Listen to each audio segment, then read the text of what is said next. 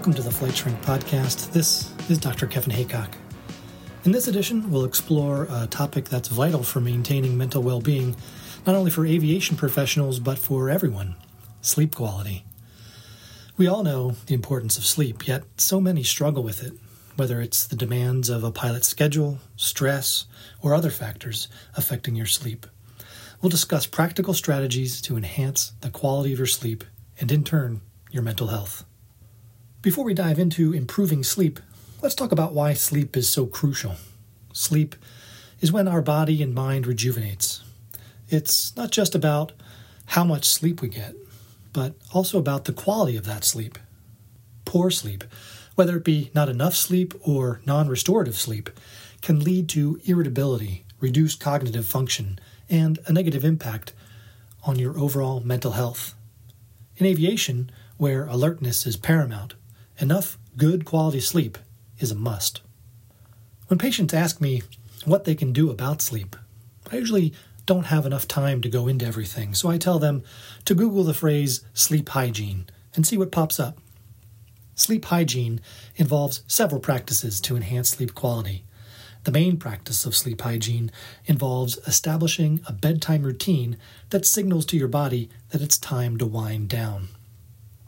You can do this with simple steps like avoiding screens before bedtime, creating a comfortable sleep environment, and keeping a consistent sleep schedule.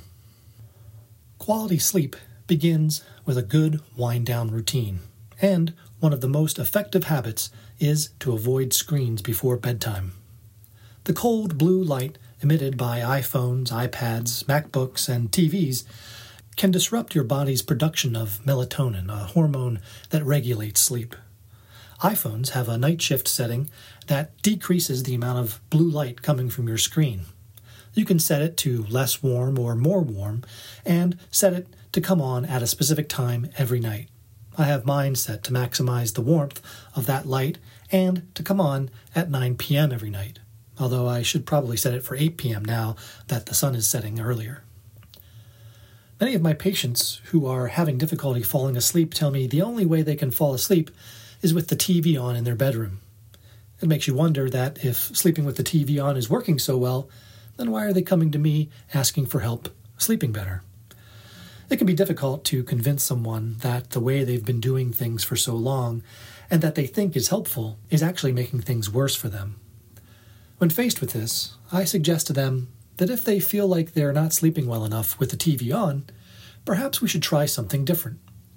The first few nights may be difficult, and it can take two weeks or more to adjust to a new routine. But if they stick with it, they will eventually fall asleep without the TV and have better quality sleep without the flickering light and sounds throughout the night. Instead of watching TV or scrolling through your news and social media feeds on your iPhone, Consider replacing screen time with a calming activity like reading a book, taking a warm bath, or practicing relaxation techniques.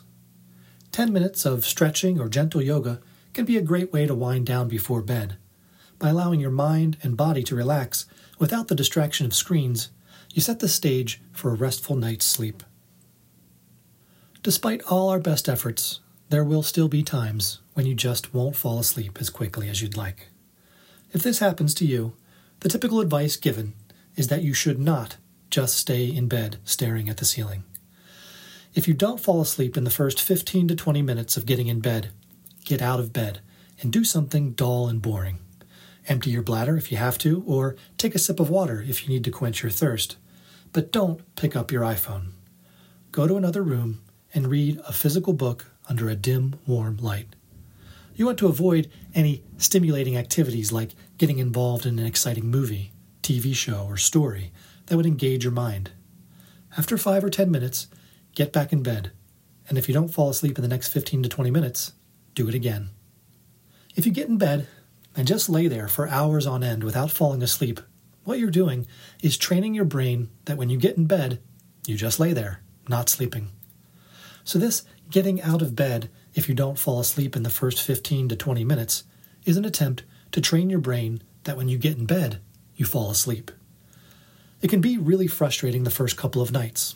Some people get up two or three times an hour for the whole night and never sleep the first night they try this. And so they think it doesn't work. But it will work eventually. If you go a whole night without sleeping or only get a few hours, it's important to not take a nap the next day. Stay awake until your normal bedtime and start the routine over again. Usually, you will be tired enough at this point to fall asleep in the first 15 to 20 minutes, and now you've established your new routine. Over time, your brain will learn that when you get in bed, you fall asleep in the first 15 to 20 minutes. Sure, you may still have a few nights here and there that you don't fall asleep right away. And if that happens, now you know what to do. Your sleep environment plays a crucial role in the quality of your rest. Start by ensuring your bedroom is dark, quiet, and cool. Invest in blackout curtains if needed. Pay attention to your mattress and pillows. They should provide adequate support and comfort. Most mattress and pillow companies these days have a good return policy so you can try them out for some time to decide if you like them. My wife and I tried about five pillows a few years ago until we each found the one that was right for us. Once you have the right bedding, be sure to keep your room clutter free, as a tidy space can promote relaxation. Making your bed every morning can make your bed look more inviting in the evening when it's time for sleep. Lastly, while some people sleep naked, if you do wear pajamas, the comfort of your sleepwear matters. Choose materials that feel good against your skin and won't make you too warm, as physical comfort is key to a good night's sleep. That may sound like a lot of money for curtains, a mattress, a pillow, and comfy sheets or PJs, but for a room where you spend a third of your day, and for sleep that makes the rest of your day that much better, it's worth it. Consistency is a cornerstone of healthy sleep. Going to bed and waking up at the same time each day helps regulate your body's internal clock making it easier to fall asleep and wake up naturally. This consistency reinforces your body's sleep wake cycle, allowing you to optimize the amount and quality of your sleep. Even on weekends or days off, try to stick to your regular sleep schedule as closely as possible. Sure, occasionally you may have a late night, but try not to sleep in more than an hour later than you usually wake up so you can fall asleep on time the next night. Over time, this habit can lead to more refreshing sleep and improved overall mental health. Stress is a common companion to those in high pressure jobs like pilots, and it can severely affect sleep quality. We'll discuss techniques to manage stress effectively, from mindfulness to relaxation exercises, helping you find a peaceful night's sleep even in turbulent times. Mindfulness is a powerful practice that involves staying fully present and aware in the moment. It can be particularly effective for managing stress before bedtime. By engaging in mindfulness exercises such as meditation or deep breathing, you can calm racing thoughts and soothe anxious feelings. These practices help you let go of the day's stresses and transition into a more relaxed state, making it easier to fall asleep peacefully. I talked about progressive muscle relaxation as a stress management technique last week. PMR focuses on systematically tensing and then relaxing different muscle groups in your body. This practice helps alleviate physical tension and promotes relaxation. By releasing muscular tension, you signal to your brain that it's time to unwind. This can be especially beneficial for individuals who carry stress in their bodies, such as tension in the neck, shoulders, or back. Incorporating PMR into your bedtime routine can prepare your body for restorative sleep. Guided imagery is a relaxation technique that involves visualizing calming and peaceful scenes. It's an effective way to shift your focus away from stressful thoughts and toward more soothing mental images. Guided imagery exercises can transport you to tranquil settings like a serene beach or a quiet forest, allowing you to mentally escape from the day's worries.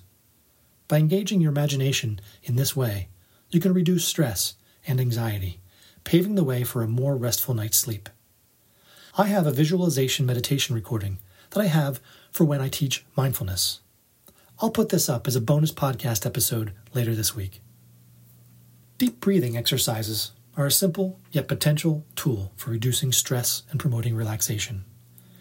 Techniques like the 478 breath inhale for 4 seconds, hold for 7 seconds, exhale for 8 seconds, can activate your body's relaxation response.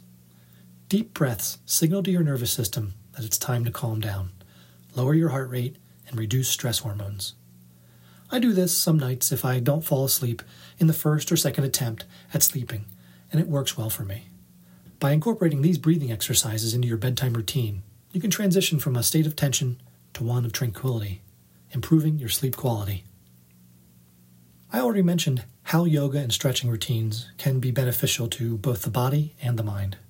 These practices help release physical tension, improve flexibility, and promote relaxation. Yoga, in particular, combines movement with mindfulness, making it a holistic approach to stress reduction. By engaging in gentle yoga or stretching exercises before bedtime, you can alleviate the physical and mental strain accumulated during the day, setting the stage for more peaceful and restorative sleep. Sometimes stress accumulates because of unprocessed thoughts or worries. Journaling is a therapeutic practice that allows you to express your feelings, thoughts, and concerns on paper. By transferring your stressors from your mind to the page, you can gain clarity and a sense of relief. So, if you struggle with worrisome thoughts keeping you from falling asleep, take a few minutes before getting into bed to write down the things you're worried about, whether that be things you wish had gone differently during the day or things you might be worrying about for tomorrow. This practice can help you let go of the racing thoughts that might keep you awake at night. Consider keeping a bedside journal where you jot down any concerns or reflections before sleep, allowing you to close the mental chapter on the day and embrace restful sleep. The relationship between diet and sleep is intricate, and what you consume throughout the day can profoundly influence the quality of your sleep at night. Both the timing and type of foods and beverages you ingest play key roles in sleep regulation. A well balanced diet can promote restful sleep, while poor dietary choices can disrupt it. Some foods can disrupt your sleep if consumed too close to bedtime. High fat and spicy foods, for example, can lead to indigestion and discomfort, making it difficult to fall asleep or stay asleep throughout the night. Or a big meal of any kind can make it difficult to sleep while your body digests it. And of course, caffeine and nicotine are stimulants that can interfere with the ability to fall asleep and reduce sleep quality. It's advisable to limit or avoid these substances especially in the hours leading up to bedtime. I definitely don't recommend nicotine of any kind. And if you're a coffee or Coke Zero fan, I don't recommend more than one or two servings a day and none afternoon. Caffeine has about a six hour half life, so if you have four cups of coffee at 9 a.m., by 9 p.m., 12 hours later, you still have a cup of coffee in your system. And be careful of your serving sizes. When I say a cup of coffee, I'm talking about 8 ounces of coffee. And typical coffee has about 100 milligrams of caffeine per cup. But some Starbucks and other special brews can have double that. So, if you're struggling to sleep, but you have to have some caffeine, think about cutting back on the number, size, and strength of your coffee. Alcohol is another type of drink we have to talk about. Some people tell me they just can't fall asleep unless they have a couple of shots of bourbon every night or whatever their drink of choice is. While it may initially induce drowsiness, alcohol disrupts the later stages of sleep, leading to frequent wakenings and less restorative rest. So, sure, it helps you fall asleep, but with alcohol's short half life, it tends to wear off in the middle of the night, and the withdrawal of the alcohol from your system makes it difficult to fall back to sleep.